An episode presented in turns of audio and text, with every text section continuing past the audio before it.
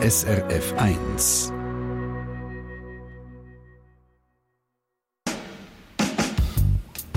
SRF 1 Doppelpunkt.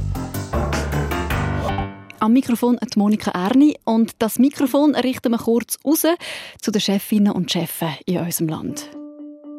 Ich habe zehn Hände und zehn Füße und ich mache alles gleichzeitig und äh, jeder kommt zuerst und ich bin jederzeit allzeit bereit. Letzte habe ich zu Mittag gegessen. Äh, da unten waren 30 Leute, dann bin ich auch hingehockt, zu Mittag gegessen. Und das war einfach ruhig. Du bist die ganze Zeit mit Händen und Füßen allen irgendwie am gerecht werden, am Rechtfertigung auch ablegen. Äh, ich mache es auch noch am Abend und am Wochenende. Ich mache es auch an den Tagen, wo ihr arbeitet und ich eigentlich frei habe. Es ist heute viel anspruchsvoller, allen alles recht zu machen, als noch vor 20, 30 Jahren. Und was heißt das jetzt zusammengefasst für die Chefinnen und Chefs? Sie leiden. Wirklich, sie leiden. Und darum die Frage, macht Chef oder Chefin sie überhaupt Spass? Wie kommt es zu diesen Unzufriedenheiten und Schwierigkeiten und wie könnte man die angehen? Das ist der Doppelpunkt aus der Teppichetage. Recherchiert hat die Sendung Sabine Meyer, jetzt mit mir im Studio. Sabine, unsere Chefinnen und Chefs leiden, haben wir gerade gehört sagen. Ist das eine These oder ein Fakt?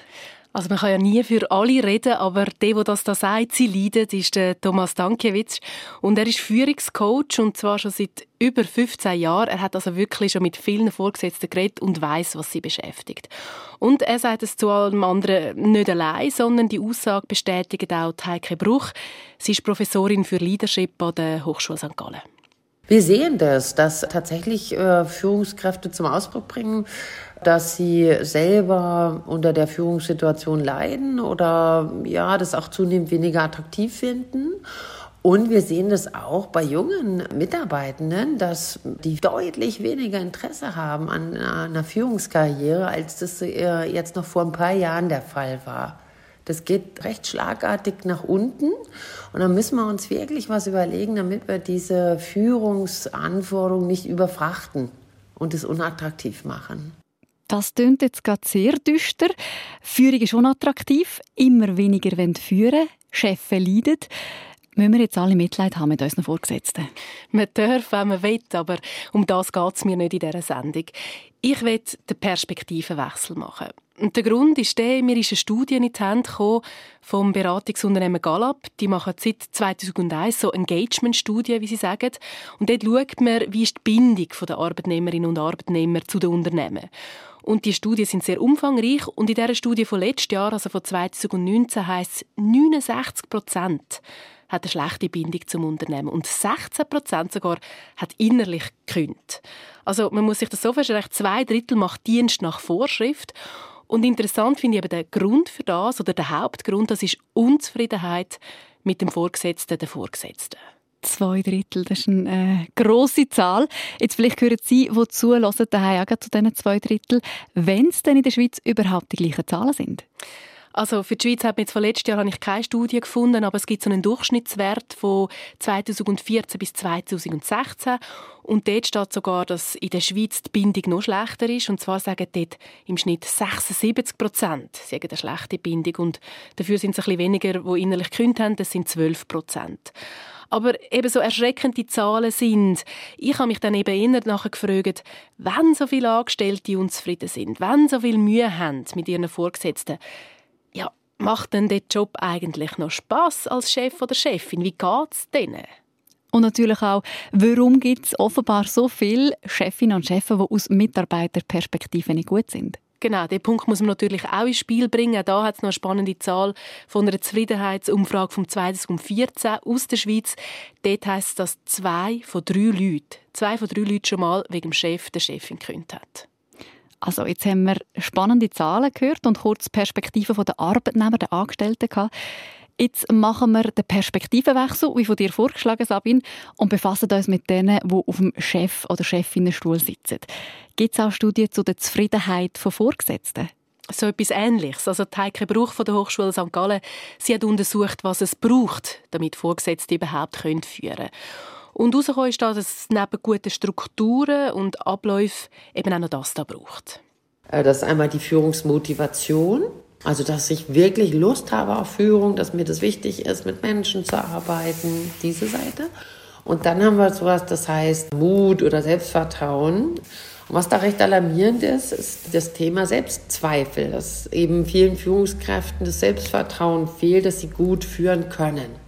Und was ich da auch noch bemerkenswert finde, je höher oben in der Hierarchie die Leute sind, umso mehr Verunsicherung oder Selbstzweifel ist um. Das muss uns eigentlich noch mal wach machen. Wir haben häufig noch die Vorstellung, dass die oberen Führungskräfte so alles gestalten können und sozusagen die Macher sind, die dort alles, äh, alle Zügel in der Hand haben.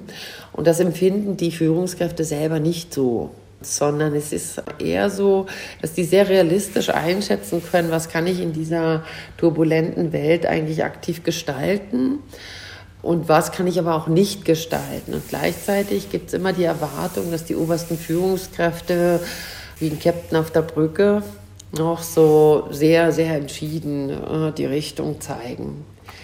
Das passt nicht mehr zusammen. Also wir haben auf der einen Seite einen Arbeitsmarkt, eine Arbeitskultur, die sich äh, rasant wandelt.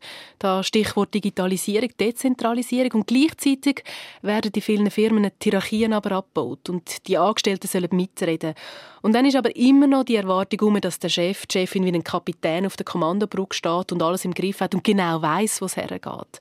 Und diese gegensätzlichen Tendenzen führen dann eben dazu, dass in der Chefetage sehr, sehr viel Verunsicherung um ist nachvollziehbar, wenn man das so äh, hört, wie du das erzählst. Jetzt, Sabine, nochmal zu dem Interview zurückzukommen, das du mit der Frau Bruch geführt hast. Äh, Im Hintergrund hört man dort immer so ein Wischen. Und, und man hat so den Eindruck, dass sie irgendwie am Tisch am Putzen ist oder am Putzen. Ja, ich weiß nicht, was sie gemacht hat, weil ähm, wir haben das Interview am Telefon geführt, weil sie hat sehr viele Termine und das hat sie noch reingedrückt, bevor sie an den nächsten Termin hat müssen von die aus. Ich habe sie aber gebeten, ähm, dass sie das Interview aufnimmt mit ihrem Handy parallel und der Effekt ist dann halt das, dass man zwar bessere Tonqualität hat, aber gleichzeitig halt auch jedes Handgeräusch gehört. Und er weiß, vielleicht hat sie wirklich den Tisch geputzt während dem. Für viele ist das jetzt im Moment eh die Realität? Homeoffice, daheim sein in Zeiten von Corona. Ähm, aber das Interview ist vor zwei Wochen aufgezeichnet worden, gell? Genau, sie ist halt einfach sehr modern und agil. Gut. Zurück zum Thema. Selbstzweifel in der Führung, von dem haben wir es vorher gehabt. Verunsicherung, Druck von oben, Mitsprache von unten. Sabine, jetzt reden wir ja nicht nur über die Chefinnen und Chefs, sondern auch mit ihnen. Du hast eine kleine Tour de Chef gemacht und die hören wir uns jetzt an. Halbe Weltreise von Zürich. Im grössten Regen bin ich unterwegs in einem Dorf in der Nähe von Cham. Ist das ein Gebäude? Das ist wo da der Eingang ist. Ich suche eine Textilfirma. Grüezi. Ich habe mit Frau Steinauer abgemacht. Ist das gut? Isabel Steinauer. Mit ihr habe ich abgemacht, weil sie sich per Mail bei mir gemeldet hat und geschrieben hat, dass sie die Chefin-Position ein bisschen gesehen hat. Ah, wirklich? Oh die grosse blonde Frau holt mich ab und führt mich kurz durch ihr Reich. Die Abteilung gehört auch Ja. Mein Team äh, umfasst fünf Mitarbeiter, zusätzlich mit mir. Ähm, davon ist aber nur eine 100%-Stelle. Also die Herausforderung ist auch noch, die ganze Teilzeit Pensen äh, gut ineinander hineinzufließen zu lassen. Wobei nicht primär ihre Mitarbeiterinnen und Mitarbeiter der Grund sind, warum sie auf Ende Monat gekündigt hat, sondern die Sandwich-Position eben auf alle, die Ansprüche haben auf, oder einfach Bedürfnisse haben auf deine Position, sei das der Verkauf, einfach die verschiedenen Abteilungen, die Mitarbeiter, der Vorgesetzte, wo du selber auch unterstellt bist. Du bist die ganze Zeit mit Händen und Füßen allen irgendwie am gerecht werden, am Rechtfertigung auch ablegen und einfach das ganze Zusätzliche neben dieser Tätigkeit, die du eigentlich ausführen solltest, zusätzlich noch auf dich zukommt. Ich glaube, das ist mir sich am Anfang, wenn es die erste Chefposition hat oder Teamleiterposition hat, die du hast, bist du dir dem nicht bewusst. Und da möchte ich jetzt einfach mal ein Pause einlegen. Einfach sei es nicht gewesen. Sich und vor allem auch gegenüber den anderen einzugestehen, dass es ihr auf dieser Stufe so nicht mehr wohl ist ja, ich habe einen recht langen Leidensweg hinter mir. Ähm, eben bis ich den Entschluss gefasst habe, meine Stelle zu künden. Weil auf die einen Seite willst du am Team gegenüber nicht zeigen, wie dass du doch eben auch gewissermaßen leidest. Du solltest halt gleich eine starke Vorbildfunktion haben und nach oben willst du auch nicht schwach wirken. Du willst halt gleich eben deinen Job richtig machen und zeigen, mal, das kann ich. Und ja, es ist schon ein gewisser Leidensweg oder ein Leiden hinten dran, weil du willst gleich nach außen stark wirken und die Schwäche nicht eingestehen und auch nicht zeigen. Eine gute Chefin ist eine starke Chefin, die alles im Griff hat. Eine Aussage, die mir bei der Recherche für die Sendung ein paar Mal begegnet, wo so, aber selten zum Erfolg führt, wie wir später noch hören. Was bräuchte es dann, damit Teamleiterin sie ein gutes Gefühl gibt? Mm, das ist eine gute Frage. Ich habe zum Glück das Glück, dass äh, mein Team eben hinter mir steht und ich glaube, wenn ich einmal zeigt, an mir geht es nicht gut, sie haben mich unterstützt. Und ich glaube, ein Teamleiter, der so ein Team hinter sich hat, wo weiß, das Team steht hinter mir und unterstützt mich und die würden auch, wenn es mir nicht gut geht, voll einspringen. Dann traut man sich, glaube ich, einmal Schwäche einzuzeigen oder einzugestehen. Und ich denke, von oben aber braucht es einfach auch mehr Unterstützung oder vielleicht auch, nein, es braucht mehr Unterstützung und vielleicht auch manchmal mehr offene Türen, was man vielleicht nicht immer hat. Oder mit anderen Worten, Vertrauen. Ich verabschiede mich von Isabel Steinauer und in dieser Zeit, wo ich noch zwei, drei Worte mit ihren Angestellten wechsle, wo das Bild, das sie von sich gezeichnet hat, übrigens bestätigt. Manpower. Steht sie schon wieder an einer Presse und druckt etwas auf eine knallorange ja. wie, wie es ist. Geht das irgendwie nicht? Das geht nicht, aber nebenzu ist. Wenn mich vom Büro kommt, fragen, ich arbeite weiter und sage, zu. Zurück auf Bern. Ins luftige Büro direkt an der Aare vom Führungscoach Thomas Stankiewicz. Ja, nein, ist gut. Ist gut. Bevor ich mich mit dem nächsten Chef treffe, will ich mit ihm über einen Aspekt reden, den Isabel Steinauer angesprochen hat. Die offenen Türen gegen nur die Unterstützung von oben. Ja, das ist tatsächlich etwas, das immer wieder kommt. Wenn ich Hitlisten mache, dann ist Hauptchallenge ist immer die Person oben dran. Das heisst auch, dass bei vielen Coaching, bei vielen Führungsausbildungen ist, ich sage dann, wie führe ich meinen Chef? das ist, das ist ein, äh, ein wichtiges Thema, ein grosses Thema. Und wo ist die Grenze zwischen Manipulation und fairem Mitführen? Das heisst, man, landet dann bei so Themen wie Vertrauen. Und wenn, das ist das zweite grosse Thema. Viele Systeme sind absolut keine Vertrauenskulturen. Einfach nicht, gar nicht. Das ist also grusig. Das äh, wollt ihr gar nicht wissen. gegen U oder gegen oben? Generell. Also wie eine Misstrauenskultur. Eine Absicherungskultur. Jetzt habe ich gedacht, das Anstrengende sei für sagen die unten, die fordern, von unten. Mhm, schon. Das ist wie das glaube ich ist falsch. Also die Hauptperson, die ich, die ich muss führen und die Beziehung, die ich klären muss, ist zu meiner Chefin oder zu meinem Chef. Und dort ein kooperatives Arbeitsmodus zu finden, der prägt ist von, von Vertrauen. Weil erst wenn ich, wenn ich das auch habe, kann ich dann umgekehrt auch meine Leute gegen unten schützen. Erst wenn die Beziehung gegen oben geklärt ist, kann eine Chefin, ein Chef auch gegen oben führen. Und in vielen Firmen herrscht eine Misstrauenskultur. Man geht zuerst mal vom Negativen aus. Fehler sind nicht etwas, das einen besser macht, sondern ein Problem. Mit diesen zwei Punkten gehe ich an die nächste Adresse. Reise mit dem Zug auf Wil St. Gallen und am Bahnhof holt mich nicht wie abgemacht der Chef ab, sondern seine Sekretärin. Ja, genau. Ja, wunderbar. Sehr gut. Manchmal geht es nicht anders sagt mir der Marc Flückiger ein paar Autominuten später. Der gerade noch Brandschutzexperte ist gerade noch da, wir sind am Bauen. Ja. jetzt hat er geschrieben, hey, um Viertel Seine Firma hat 120 Mitarbeiterinnen und Mitarbeiter, die sich in allen möglichen Bereichen um Liegenschaften kümmern, Reinigung, Hauswart, Garten. Vor sechs Jahren hat er sie übernommen.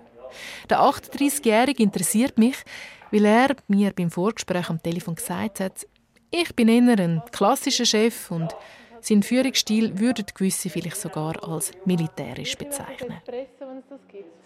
Wir nehmen zusammen einen Kaffee aus dem Automat im Pausenräumchen. Der Mark Flückiger zeigt auf einen Verpflegungsautomat im Ecke. Kannst du nehmen, was es hat, kannst abschiessen und dann gehört es dir. Das ist auch subventioniert von der Firma. Ja. Du, du kannst nicht viel Geld pro Monat, das wir investieren. Und bei meinen Mitarbeitern wird das praktisch nicht ähm, Sie sagen, es ist einfach da. Und damit sind wir eigentlich schon mit im Thema. Die. Einen Stock oben dran installieren wir uns im Sitzungszimmer an einem riesigen Tisch. Und Chef sein, sagte gerade am Anfang des Gesprächs, Chef sein sei heute wirklich deutlich anspruchsvoller als früher. Nicht nur wegen dem, was von oben kommt.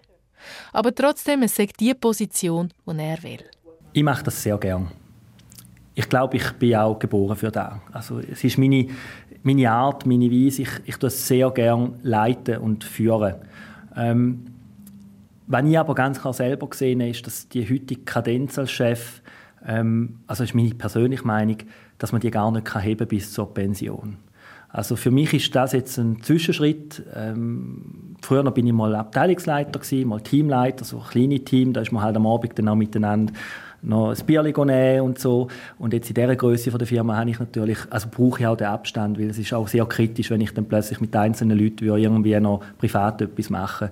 Da wird von den anderen nicht gut wahrgenommen. Also es ist viel mehr Distanz. Und was heute einfach auch ist als Chef, die Anspruchsgruppen sind viel extremer geworden. Ähm, zum einen hat man natürlich äh, Kunden, wo der Druck auch, also das Verständnis für Fehler, unsere Fehlerkultur ist nicht mehr so, wie sie immer war. Das ist aber im Ganzen, also in allen Bereichen so.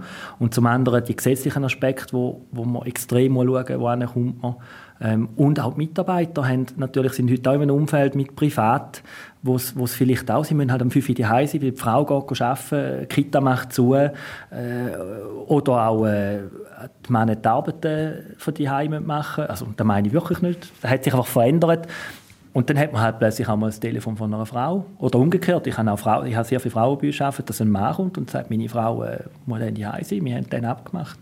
Und das Spannungsfeld oder ferientechnisch ist auch ein großes Thema. Dann kommen jetzt und haben die Ferien schon gebucht, bevor sie mit uns geredet haben. Und früher, glaube ich, ist das schon noch, also hat das auch so erlebt, ich bin noch nicht so alt, aber ich habe immer Führungspositionen rein Da ist es wie selbstverständlich, dass man zuerst für den Arbeitgeber schaut, wann geht es ihm am besten, gerade das Thema Ferien. Äh, und dann tut man die Ferien eingehen und heute ist es ein bisschen, hat es ein bisschen gekehrt. Darum glaube ich, auf Ihre Frage zurückzukommen, ich glaube, es ist heute viel anspruchsvoller, allen alles recht zu machen, als noch vor 20, 30 Jahren.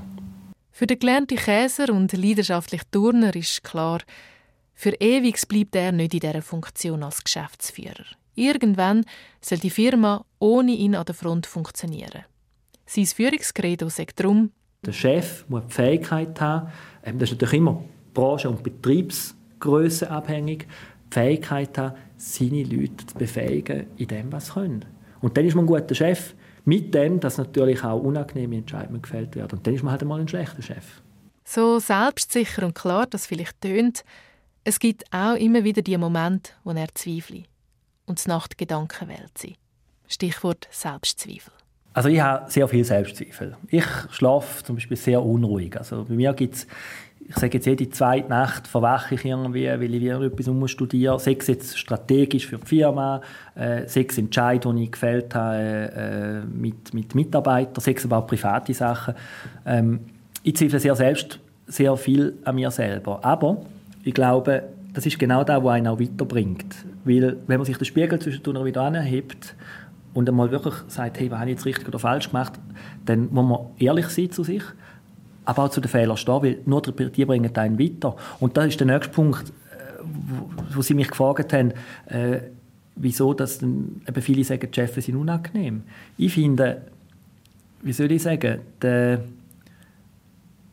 der Chef hat wirklich die Verantwortung für alles und der Chef ist nicht perfekt. Und wir haben eine, wir haben eine Nullfehlerkultur. Und ich glaube, jeder Chef, der Anspruch an sich hat, um nie Fehler machen, der scheitert schon nach, nach kürzester Zeit. Und doch ist das offenbar eine der vielen Erwartungen, die viele Vorgesetzte an sich haben. Ein Blick auf eine Studie von der Uni St. Gallen aus dem Jahr 2018 zeigt, dass rund die Hälfte von allen Führungskräften nicht sicher sind, ob sie als Chefin oder Chef in der richtigen Position sind und die Aufgabe meistern können. Die Umfrage ist eine repräsentative Umfrage aus Deutschland mit Führungskräften aus Deutschland, dürfte aber auch auf die Schweiz zutreffen. Bevor ich mich von Mark Flückiger verabschiede, nimmt mich noch etwas Wunder. Wann merkt er eigentlich, dass er nicht Teil des Teams ist? Also ich bin ein sehr geselliger Mensch und äh, eben darum bin ich auch im Turmverein. ähm, und manchmal denke ich, ich stelle manchmal schon fest, zum Beispiel letzte habe ich zum Mittag gegessen, äh, da unten sind 30 Leute gewesen, dann bin ich auch reingehakt, zum Mittag gegessen und dann war einfach ruhig. Gewesen. Und ich habe dann etwa fünf Minuten gebraucht, um mir ein Eis zu brechen. Äh, ja, ich habe dann fast, äh, fast einen Streit noch angefangen, weil ich festgestellt habe, dass die Mitarbeiterin, die vis-à-vis von mir gehockt ist, äh, Vegetarierin war und in meinem Tierschutzverband tätig ist. Und ich habe in meiner Käserzeit habe ich, äh, auch Sauen gemästet und ja, 2'500 Mastsauen gehabt und Sauen auch müssen, müssen äh, schlachten. Und wo die das gehört hast, die gerade geschockt aber wir hatten nachher wenigstens eine Diskussionsbasis gehabt. Ähm, und da, da finde ich manchmal schade, dass so, wenn ich auftauche, ist es ruhig. Darum ist wahrscheinlich auch bei vielen Chefs die Einsamkeit das Thema. Denke ich. Und bringt den Gedanken zurück auf Bern zum Führungscoach Thomas Stankiewicz. Einsamkeit? Ja, das ist ein Thema. Aber ähm, zum Teil ist es tatsächlich so, glaube ich, dass rollenbedingt es einsamer wird. Gleichzeitig ist es aber auch ein Mythos, der zum Teil auch gepflegt wird. Also wie, ja, ich bin jetzt halt ein tougher Manager und bin dort allein und ich muss so, ja, der Markt, dort muss ich mich so knallhart Terminator-mässig durchsetzen, sondern sagen, authentisch sein als Führungsperson ist, ist das heisst auch, echt sein. Haben viele Leute Gefühl, das kann ich nicht machen. Dabei ist es verrückterweise, dass Autorität, echte Autorität zunimmt. Und das ist so eine verbreitete Logik, würde ich mal sagen. Und dort mache ich Leute Mut, zu sagen, du, wie wäre es, wenn du dir einfach zeigst. Gar nicht so einfach. Als Chefin und Chef, wo, so ist es immer eben noch in vielen Köpfen, alles muss in den Griff haben.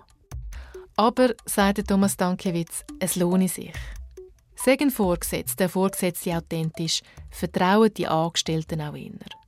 Und das ist eines von drei zentralen Elementen, die einen guten Vorgesetzten, eine gute Vorgesetzte ausmachen. Vertrauen hat in erster Linie damit zu tun, dass man tatsächlich etwas kann. Also Kader was oder Kader nichts, wegen dem heisst es Kader. Ähm, das Zweite ist zugewandt sein. Also, dass ich als Führungsperson meine Leute nicht als Kostenfaktor, sondern als, als ähm, Asset, als als Vermögen sehen hm? und dann auch so behandeln. Und zugewandt, also ich bin für dich. Hm? Das ist auch so ein weiterer glaube ich, Paradigma falsch, dass man sehr viel zu schnell geht auf Projekte und machen und tun und so kommt.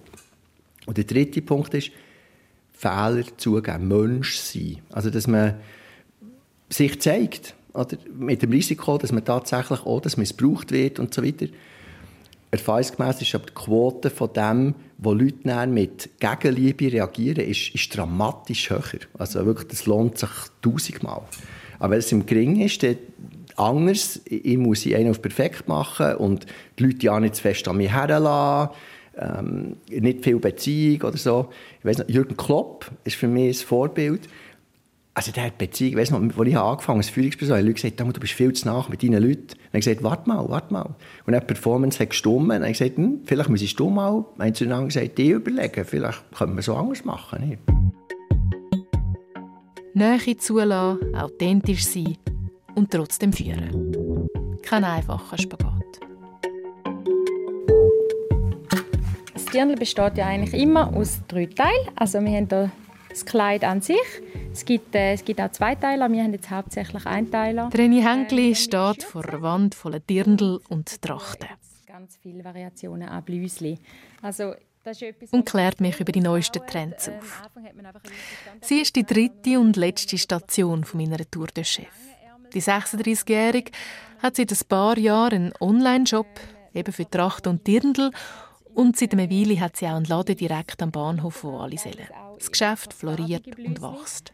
Also sehen wir jetzt hier. Genau. Wir installieren uns am Tisch zwischen Büro und Ladengeschäft, da wo alle mithören können. Wie wohl ist es Ihnen eigentlich, so, so ein Gespräch in dieser Situation zu führen? Ja, nein, grundsätzlich schon wohl. Ähm, das gehört, glaube ich, zu meiner, zu meiner Führung dass, ich sehr, dass ich sehr offen führe, dass sie dürfen wissen, was ich denke, dass sie auch dürfen zu mir kommen und sagen, was sie denken. Ich glaube, das gehört einfach bei uns dazu. Darum ist es jetzt überhaupt kein Problem, wenn, wenn sie da mit einem Ohr zuhören und sich ihre Gedanken dazu machen oder mal schmunzeln oder vielleicht auch nachher zu mir kommen und noch das eine oder andere dazu sagen. Das ist okay. Tatsächlich kommt während unserem Gespräch ab und zu etwas vorbei, macht ein Foto von der Chefin im Interview und holt etwas vom Drucker, smilet. Es scheint eine sehr entspannte Stimmung zwischen der Chefin und den Angestellten. Die Balance aber zwischen Nähe und Distanz, die ist gar nicht so einfach, sagt Reni Henkli. Und könnte sie mit einem Führungscoach das Thema anschauen, dann wäre es ziemlich sicher das. Ich glaube, die Schwierigkeit wirklich dort mit, dem, mit der Kollegialität und die Führungsposition gleich so können zu leben, dass die Mitarbeiter den Respekt haben, es ist so wirklich noch schwierig, der Spagat. Ich glaube, das wäre so, so ein Thema. So auf der einen Seite das Freundschaftliche, was ich sehr, sehr gerne lebe, wo mir auch persönlich wichtig ist. Und trotzdem, dass man eigentlich so die Autorität nicht verliert. Wie kann man so führen, dass die Mitarbeiter zwar eine freundschaftliche Ebene haben, aber sich trotzdem auch gut geführt fühlen? Ja, es ist noch schwierig. Es ist wirklich noch schwierig. Man muss ja dann auch aushalten, dass die anderen vielleicht jetzt gerade finden, äh, die ist die Hinterletzte. Können sie das gut? Unterdessen kann ich damit umgehen. Am Anfang habe ich mich extrem schwer getan. Ähm, dass ich das Gefühl hatte, okay, jetzt muss ich ein bisschen die Böse sein, jetzt muss ich Entscheidungen treffen, die gewisse nicht werden Freude haben. Unterdessen kann ich es gut, weil es einfach dazu gehört. Ich glaube, ich muss nicht oft so Entscheidungen treffen. Aber es fängt halt schon an bei Öffnungszeiten, die ich ausweite, weil es halt einfach äh, die Kundschaften noch fragt und Mitarbeiter finden es logischerweise nicht lässig, bis am Abend um 8 oder 9 Uhr arbeiten, wenn es mal einen Abendverkauf gibt oder auch Samstagabend. Und da muss ich tatsächlich dann den Fokus auf, auf das Geschäft legen und sagen, gut, was will diese Kundschaft? Wir müssen überleben Ende Jahr, sonst haben die Mitarbeiter auch keinen Job mehr. Ist schlussendlich auch in ihrem Interesse, auch wenn sie das in dem Moment nicht so sehen und es natürlich gewissen dann stinkt, dass jetzt plötzlich länger müssen arbeiten, mehr müssen arbeiten, andere Tage müssen arbeiten. Und da kann ich natürlich nicht immer Rücksicht nehmen und da gibt es sicher auch Momente, wo sie finden, okay, finde ich jetzt gar nicht cool. Ja, also es hat auch schon Mitarbeiter gegeben, die vielleicht der einen oder andere Mal, also wenn denn das kommt, dann will ich dann nicht mehr. Effektiv gegangen ist niemand. Aber es gibt tatsächlich Anpassungen, wo, wo für die Firma müssen gemacht werden, die die Mitarbeiter nicht lässig finden. Und in dem Moment bin ich natürlich der Baumann, Baufrau. Und dann, wie, wie schafft man es, indem man es einfach transparent macht? Oder so ist es Punkt? Oder wie, wie machen Sie denn das? Ja, also ich kommuniziere sehr viel, wieso ich Entscheidungen treffe, damit Sie es nachvollziehen können. Und dann gibt es aber auch Sachen, wo es natürlich total, dass wir sehr freundschaftliche Ebene haben, haben sie manchmal das Gefühl, sie können überall mitreden. Und dann gibt es auch Momente, wo ich sage, okay, Leute, das sind jetzt Entscheidungen, die ich treffe, wo ich jetzt gerade nicht den Kommentar von euch allen brauche. Ähm, es ist, wie es ist. Aber das hat dann mehr einfach auch damit zu tun, dass ich dann nicht die Zeit habe, um jetzt da mit jedem noch äh, die Meinung abholen. Es gibt Entscheidungen, die treffe ich. Und äh, dort muss ich dann wirklich manchmal sagen, okay, stopp, danke vielmals für alle eure Kommentare und Meinungen. Interessiert mich jetzt gerade nicht, weil ich entscheide jetzt ähm, fürs Geschäft. Ich, ich habe mir das gut überlegt, ihr müsst das nicht hinterfragen. Also es gibt tatsächlich Sachen, wo ich dann finde, okay, ist auch nicht, dass ihr das Gefühl habt, ihr seid in allem involviert, aber es gibt tatsächlich Sachen, die einfach mein Bereich sind, so wie ihr euren Bereich habt, wo ich euch nicht drin rede. Wann denken Sie, also ihr habt ja schon keine Ahnung, was ich alles muss, also so in Bezug auf Ihre Angestellten? Sehr oft. also ich sage es nicht manchmal sogar.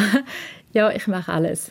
Ich habe zehn Hände und zehn Füße und ich mache alles gleichzeitig und äh, jeder kommt zuerst und ich bin jederzeit allzeit bereit. Äh, ich mache es auch noch am Abend und am Wochenende. Ich mache es auch an den Tagen, wo ihr arbeitet und ich eigentlich frei habe. Ja, also tatsächlich äh, ist das ein Gedanke, wo man schon ab und zu hat, weil halt Mitarbeiter das nicht so sehen, aber ich glaube, sie müssen es in dem Sinn auch nicht unbedingt sehen. Ich glaube, wir als Chef haben so viel, weißt du eigentlich, und wir müssen ein bisschen Gefühl geben, aber schlussendlich, ja, ich habe meine Position, sie haben ihre Position. Sie sind die Angestellten, sie, haben, äh, sie dürfen sich melden, wenn sie äh, Aufmerksamkeit, wenn sie Hilfe brauchen und am Schluss ist es mein Job als Chefin, das unter einen Hut zu kriegen und sie müssen sich nie schuldig fühlen, wenn ich das am Abend machen muss, weil ich es am Tag nicht hingekriegt habe. Das gehört zu, zu meiner Position, das gehört für mich zum Selbstständigsein und äh, da müssen Sie mir auch nicht Danke dafür sagen, dass ich das mache. Das ist meine Entscheidung. Gewesen. Aber natürlich als Chefin denkt man es ab und zu. Sie haben Ihre Position, ich habe meine. Das ist sicher so. Und doch lohnt sich ab und zu ein Perspektivenwechsel. Ja, gut. Auch zu Wallisellen packe ich mein Mikrofon wieder ein und wir wechseln das letzte Mal zurück auf Bern zum Führungscoach Thomas Dankewitz. Bis jetzt haben wir gehört, authentisch sein, zugewandt sein, das ist wichtig. Eine gute Kultur ist zentral. Das ist alles gut und recht, aber wie bringt man das als Chefin und Chef her? Ähm, führen wird sehr oft sehr, sehr technisch vermittelt. Oder? Dabei ist es primär eine Beziehungsgeschichte. Oder? Also wie, sagen wir mal, Tanzen ist, ist, ist, ist etwas, was ich liebe. Als Beispiel, beim Tanz gibt es auch Regeln, Techniken und so weiter. Aber ähm, ein Tanz, also 1, 2, 3, 5, 6, 7, 1, 2, 3. Wieso, wieso checkst du das nicht? So, das, das merkt man, also so Salsa-Tanz-Effekt echt nicht. Oder? Also es, es, hat mit Beziehung zu tun. Und wenn Beziehung stimmt, oder, dann, nachher eine gute Technik, ist richtig cool. Aber du merkst genau bei einem Tanzbar, wenn du zuschaust, wow, das Fakt irgendwie. Oder? Also dort ist Beziehung, Beziehung also nicht, dass man wahnsinnig Beziehung, aber wie, es, man hat die gleiche Schwingung, man hat sich irgendwie gefunden. Oder? Aber das verlangt, dass die Chefinnen und Chefs auch einen guten Selbstwert haben, dass sie ja. in Beziehung treten können. Ja, genau. Ja, genau. Und jetzt Selbstwert, wie steche dir das an? Ein positiv realistisches Selbstbild wir reden von dem. Ein positiv realistisches Selbstbild. Und das habe ich dann, wenn ich habe gelernt auch zu meinen Needs, die zu kennen und zu stehen und für das einzustehen. Und das dann auch meinen Mitarbeitern, meinem Chef zu sagen, was ist denn dein Need, was brauchst du und stang für das ein. Und das führt zu einem gesunden Selbstwert und zu einem gesunden Selbstvertrauen im Sinne von positiv realistisches Selbstbild. Nicht im Sinne von, Del Carnegie, ich bin stark, ich bin stark, ich kann das, ich kann das, ich kann das. Und innerlich sagt Fratze, die die anlachen, das jetzt glaubst du selber nicht. Ja. Was ist, wenn das nicht der Fall ist, wenn jetzt eine Führungsperson das eben nicht hat? Was ist denn die Konsequenz? Das kann man lernen. Das kann man lernen. Aber für das muss man einsehen, dass man es nicht hat. Genau. Und, und dort ist sicher auch ein Krux. Ich sage aber, ähm, der Weg vor unbewussten Inkompetenz in die bewusste Inkompetenz, der ist schmerzhaft. Weil jetzt haben doch immer gemeint, ich sei doch da so toll. Und dann plötzlich zu merken, mm, das ist auch gleich nicht so toll. Man hört ja noch viel, man sagt, man ist zu Führung, das sind die Leute sind zur Führung geboren. Das muss man einfach in sich haben, die Führungsqualitäten. Würden Sie das so auch unterschreiben? Tja, also Potenzial und Talent ist noch nicht realisierte Fähigkeit. Hm? Also bei der Fußballtalentschule, Elternschule von IBE haben wir auch Leute gehabt, die haben gesagt wow, das ist das Jahrhunderttalent und so. Und andere, die vielleicht jetzt nicht die mega Talent und so. Man muss das Talent auspacken. Also ich glaube, es gibt tatsächlich Leute, die, die ein bisschen mehr haben mitbekommen, natürliche Fähigkeiten. Und dann, denen fällt es dann leichter, aber auch für die ist es Arbeit, oder? Das, das auszupacken und zu entwickeln. Ich würde sogar sagen, aufgrund von meiner Erfahrung, es ist manchmal fast schwieriger. Weil Leute, die sehr viel Talent haben, bekommen schon Vorschuss, sehr viel Lob und Anerkennung, wow, du bist ein mega Talent und so. Und dann noch genauer herzuschauen, ist für sie schwieriger, wie Leute, die an den Start gehen und wissen, ich muss es wirklich lernen. Also, liebe Chefinnen und Chefs, euer Job ist streng. Eure Position schwierig. Schwieriger vielleicht, als man denkt. Aber man kann alles lernen. Und für das braucht es uns, liebe Angestellte. Uns, die Feedbacks geben und sehen, dass der Chef, die Chefin auch nur ein Mensch ist. Und sie lebten glücklich bis ans Ende ihrer Tage. Sabine, das klingt jetzt alles gar märchenhaft schön. Ich erinnere noch kurz an die Zahl. Zwei von drei kündet wegen dem Chef oder wegen der Chefin. Ich weiß, ich habe es geahnt, schon als ich das geschrieben habe. Ich höre, wie alle Angestellten aufjaulen. Aber ich habe jetzt einfach gefunden, wir gehen vom Positiven aus, fokussieren auf die Vorgesetzten, die sich verbessern wollen. Weil das sagt auch der Führungscoach Thomas Dankewitz, viele Chefs meinen es nicht böse. Sie können es einfach nicht. das klingt ein bisschen fies. aber vielleicht ist man dann auch ein bisschen grosszügiger. Und wenn es aber jemand wirklich böse meint oder respektive nicht offen ist für Kritik, dann hat Thomas Dankewitz auch noch einen Tipp. Also wenn ich merke, eine Kultur oder ein Chef ist so, dass, dass ähm, ehrliche Feedbacks nicht gewollt sind, ich würde gehen. Also, gehen. Also mit den Füßen abstimmen, sage ich dem. Ja, wenn man das dann so einfach kann und dann gerade einen neuen Job findet, braucht ja je nachdem auch Mut. Ja, und es gehen übrigens nicht nur die Angestellten oder es künden nicht nur die Angestellten, sondern auch die Vorgesetzten. Das haben wir ja in dieser kleinen Tour de Chef von Isabel Steinauer gehört. Ähm, das haben mir aber auch Hörerinnen und Hörer geschrieben per Mail, wo auf die Reportage reagiert haben. Die ist ja schon eine Weile auf srf.ch zu hören. Zum Beispiel hat die SRF-Hörerin Christine Mühlenbach geschrieben, ähm, sie sagt, sie sei eine Chefin mit einem sehr agilen Verständnis von Führen hat auch ein super Team gehabt. Es wäre eigentlich alles gut gewesen, aber oberhalb von ihr sind einfach noch Chefs alter Schule gewesen, und das sei nicht gegangen. Irgendwann hat sie nicht mehr kompensieren, was da von oben kommt und darum hat sie vor kurzem gekündigt. Also das ist gerade nochmal eine andere Schwierigkeit, wenn dann noch innerhalb der Firmen so verschiedene Führungskulturen aufeinandertreffen. Bei deiner Tour de Chef, die wir vorher gehört haben, hast du zwei Chefinnen, einen Chef interviewt. Jetzt bei diesen drei Interviewpartnern Hast du dich einen Unterschied feststellen, was Frauenprobleme, sage ich jetzt mal, und Männerprobleme sind? Sind da noch, sagen wir, andere Sachen gekommen von Chefinnen als von Chefen? Ich habe es erwartet, aber es war überhaupt nicht so. Also die Themen, die gekommen sind, sind eben die Ansprüche von unten, die, das Thema keine Fehler dürfen machen, Umgang, Nähe, Distanz. Und das ist wirklich bei allen drei gekommen, egal ob Mann oder Frau. Also ich habe auch noch mit vielen mehr geredet, nicht nur mit diesen drei. Das sind wirklich, was die Führungsleute beschäftigt, ist unabhängig vom Geschlecht. Kann man sagen, jetzt mal in Bezug auf die drei, die wir gehört haben, oder?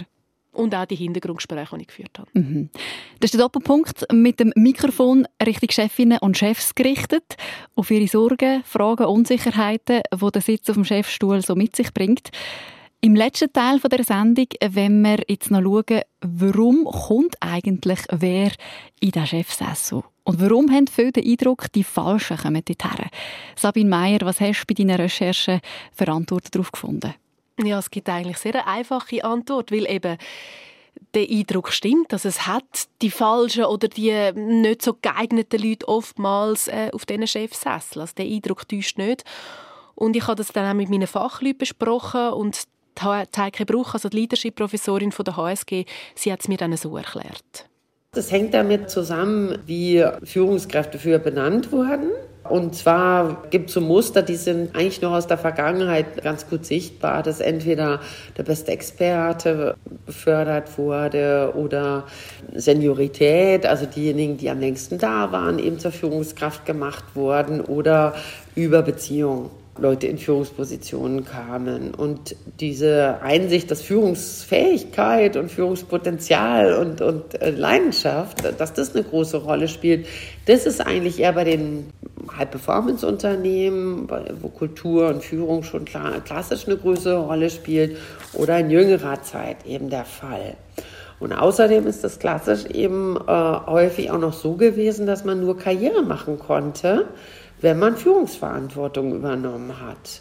Ist auch jetzt in moderneren Settings so, dass man auch eine Fachkarriere machen kann und Leute, die eigentlich viel lieber an der Sache arbeiten und denen die Aufgabe viel wichtiger ist als die Menschen, die können dann trotzdem gut Karriere machen und müssen sozusagen nicht Führung mit äh, reinnehmen, äh, um Karriere zu machen.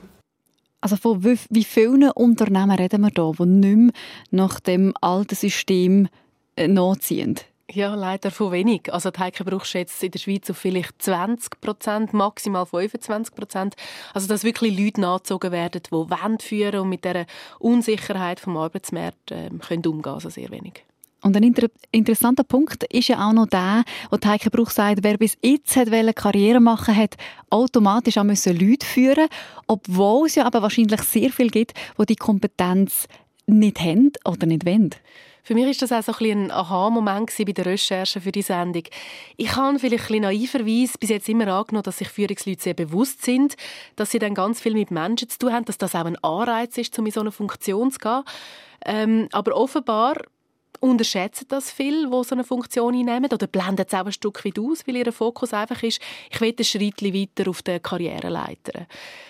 Der Führungscoach Thomas Dankewitz, er bestätigt übrigens ganz klar die Aussage von der Heike Bruch, also dass man nach den falschen Kriterien oft noch Leute nachzieht. Ähm, er erlebt das ganz konkret, weil er auch für Firmen schafft und Leute rekrutiert. Wir machen auch Assessments und dort leide ich. Kann ich auch sagen, da leide ich zum Teil. Weil manchmal passiert es so, dass jemand bekommt, das ist eine Geschichte, die ich x-fach so gesehen habe, jemand bekommt aufgrund von einem Studienabgang oder aufgrund von einer, weil der Vater oder die Mutter irgendwo eine Position hatte, bekommt jemand eine Position. Und wenn jemand vor zwei Jahren geht, dann hat man noch gar nicht gemerkt, ob die Person es wirklich kann oder nicht. Aber er bekommt eine neue Stelle, wieder auf dieser Hierarchiestufe, weil das kann sie ja, weil sie am anderen Ort auf dieser Hierarchiestufe war. Und dann wird sie in ein Assessment geschickt und ich mache einfach Assessment heisst, ich, ich, beschreibe, was ich beobachte. Aber ich weiß genau im, im Buch, auch wenn ich denen sage, hört, ich, ich würde jetzt hier ja, grosse Bedenken, die nehmen die Person und sagen, was erzählt der für sich? Der hat ja schon zweimal die Position gehabt, der oder die kann das eh. Oder? Man zieht zum Teil Leute nach, die eh irgendwo schon Position hatten. Oder Leute, die einfach so ein bisschen unschön geredet machtgeil sind. Oder? Und, und das ist äh, ein Schlag ins Gesicht von Leadership. Ja. Also wieso? Was ist die Logik vom Nachziehen? Wie entscheiden die noch obendran entscheiden, was sie als wichtig empfinden? Das hat mit dem Bild zu tun, wie eine Führungsperson ist. Oder? Extrovertiert, sehr dominant, begeisternd, initiativ. So. Die extrovertierten Leute, die hört man schon mehr. die, die, die, die sind auch schneller, oder? aber die sind auch schneller im Falschen. Introvertierte Leute können gerade so gut, sehr gute Führungsleute sein, wenn sie haben gelernt sich zu ergänzen oder durch extrovertierte Leute. Man könnte sagen, die sogenannten ein langweiligeren, vordergründig langweiligeren Leute sind vielleicht meist die besseren Chefs.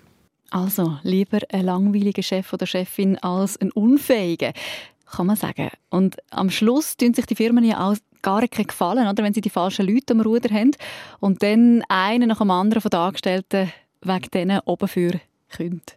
Total. Also es, es, muss eigentlich im Interesse der Unternehmen sein, gute Führungsleute zu haben. Vielleicht da auch noch eine, eine, Zahl für all die, die es weniger mit den weichen Faktoren haben, sondern eher so harte Fakten wollen. Die Arbeitsmarktstudie aus Deutschland, die Gallup-Studie 2019, die ich am Anfang erwähnt habe, die sagt, dass der volkswirtschaftliche Schaden wo schlechte Vorgesetzte hinterlassen, bei 122 Milliarden Euro ist. Also 122 Milliarden Euro wegen unfähigen Vorgesetzten. Also weil dann eben Leute kündigen, weil Wissen verloren geht, weil Leute gehen, weil neue Leute müssen gesucht werden und, und, und, und, und. Was braucht es jetzt also, um das zu verhindern? Was für Führungsleute braucht 2020 und aufwärts? Heike Bruch hat da eine sehr klare Antwort. Unternehmen müssen wegkommen von einer Führung, die einfach Zahlen will abliefern will. Also die Angestellten als Zulieferer angesehen, Lohn gegen Zahlen, so in dem Stil. Heute braucht es Führung, die die Leute mit ins Boot holt, inspiriert, auch Sinn schafft. Und dass das geht, brauchen eben Vorgesetzte so eine gewisse Einstellung. Oder sie, sie reden vom Mindset. Heute sagen viele Chefinnen und Chefs so ein Fixed Mindset. Das ist so, eine, so, ein Mindset, wo ich davon ausgehe, ich kann alles, ich weiß alles, ich muss versuchen, perfekt zu sein und Feedback ist ein Angriff und Fehler sind auch eine, eine Schwäche. Das ist so ein eher klassisches altes Mindset. Ich habe es im Griff und ein Mindset der, der Stärke eigentlich. Das ist aber einfach definitiv Vergangenheit. Heute, mit dem Arbeitsmarkt, der Arbeitssituation, die wir haben, braucht es Vorgesetzte, die ein sogenanntes Growth-Mindset haben, also eins, das Entwicklung zulässt.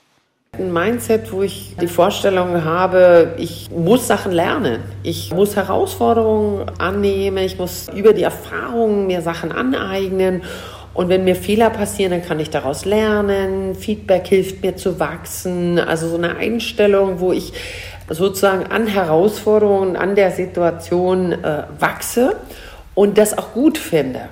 Das kommt eigentlich aus der Pädagogik. Also man bringt dem Kind bei, ähm, Fehler sind gut, das ist in Ordnung, du brauchst das zum Wachsen. Und jetzt kommt das eben aber auch langsam in die Psychologie vom Management.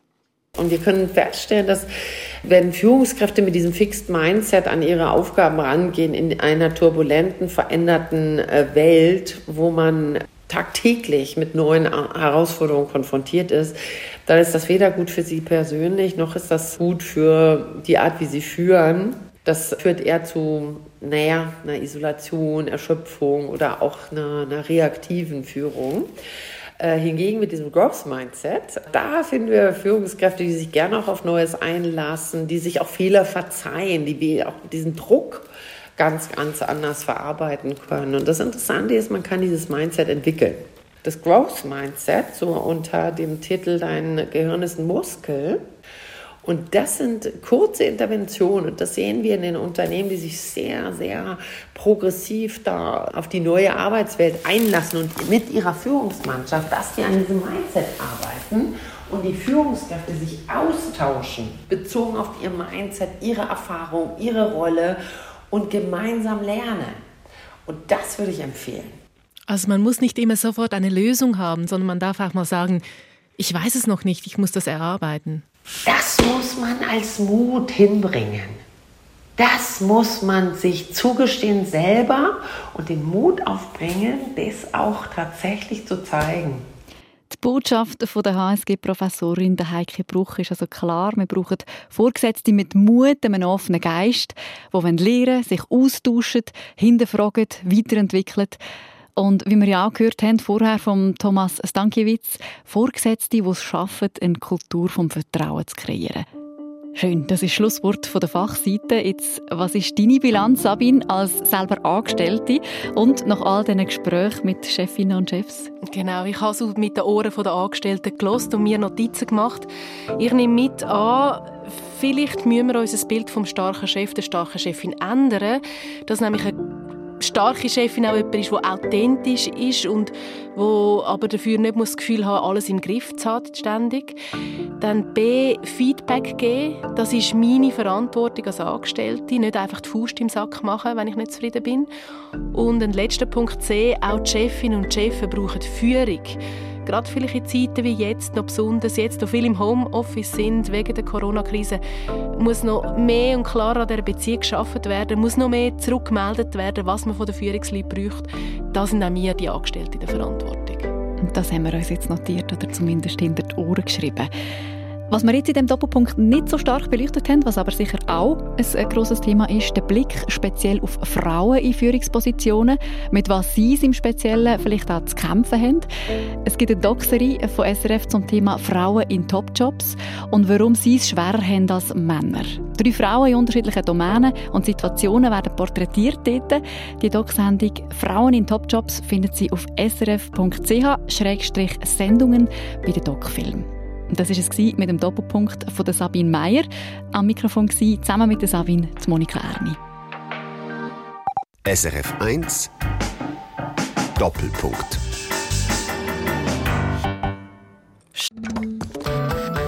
Eine Sendung von SRF 1. Mehr Informationen und Podcasts auf srf1.ch.